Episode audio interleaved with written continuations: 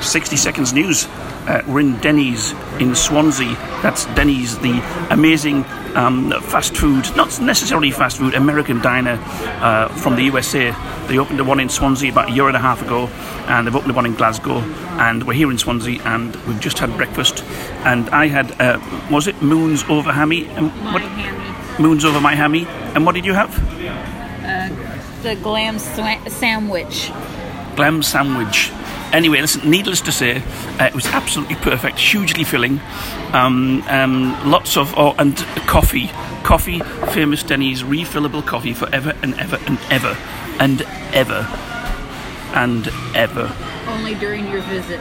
Oh, only during the visit. That's right. Yeah, that's right. Yeah. So anyway, so I've had about five cups of coffee, and you can buy merchandise. So I'm going to buy a couple of mugs. So anyway, so this is 60 seconds news.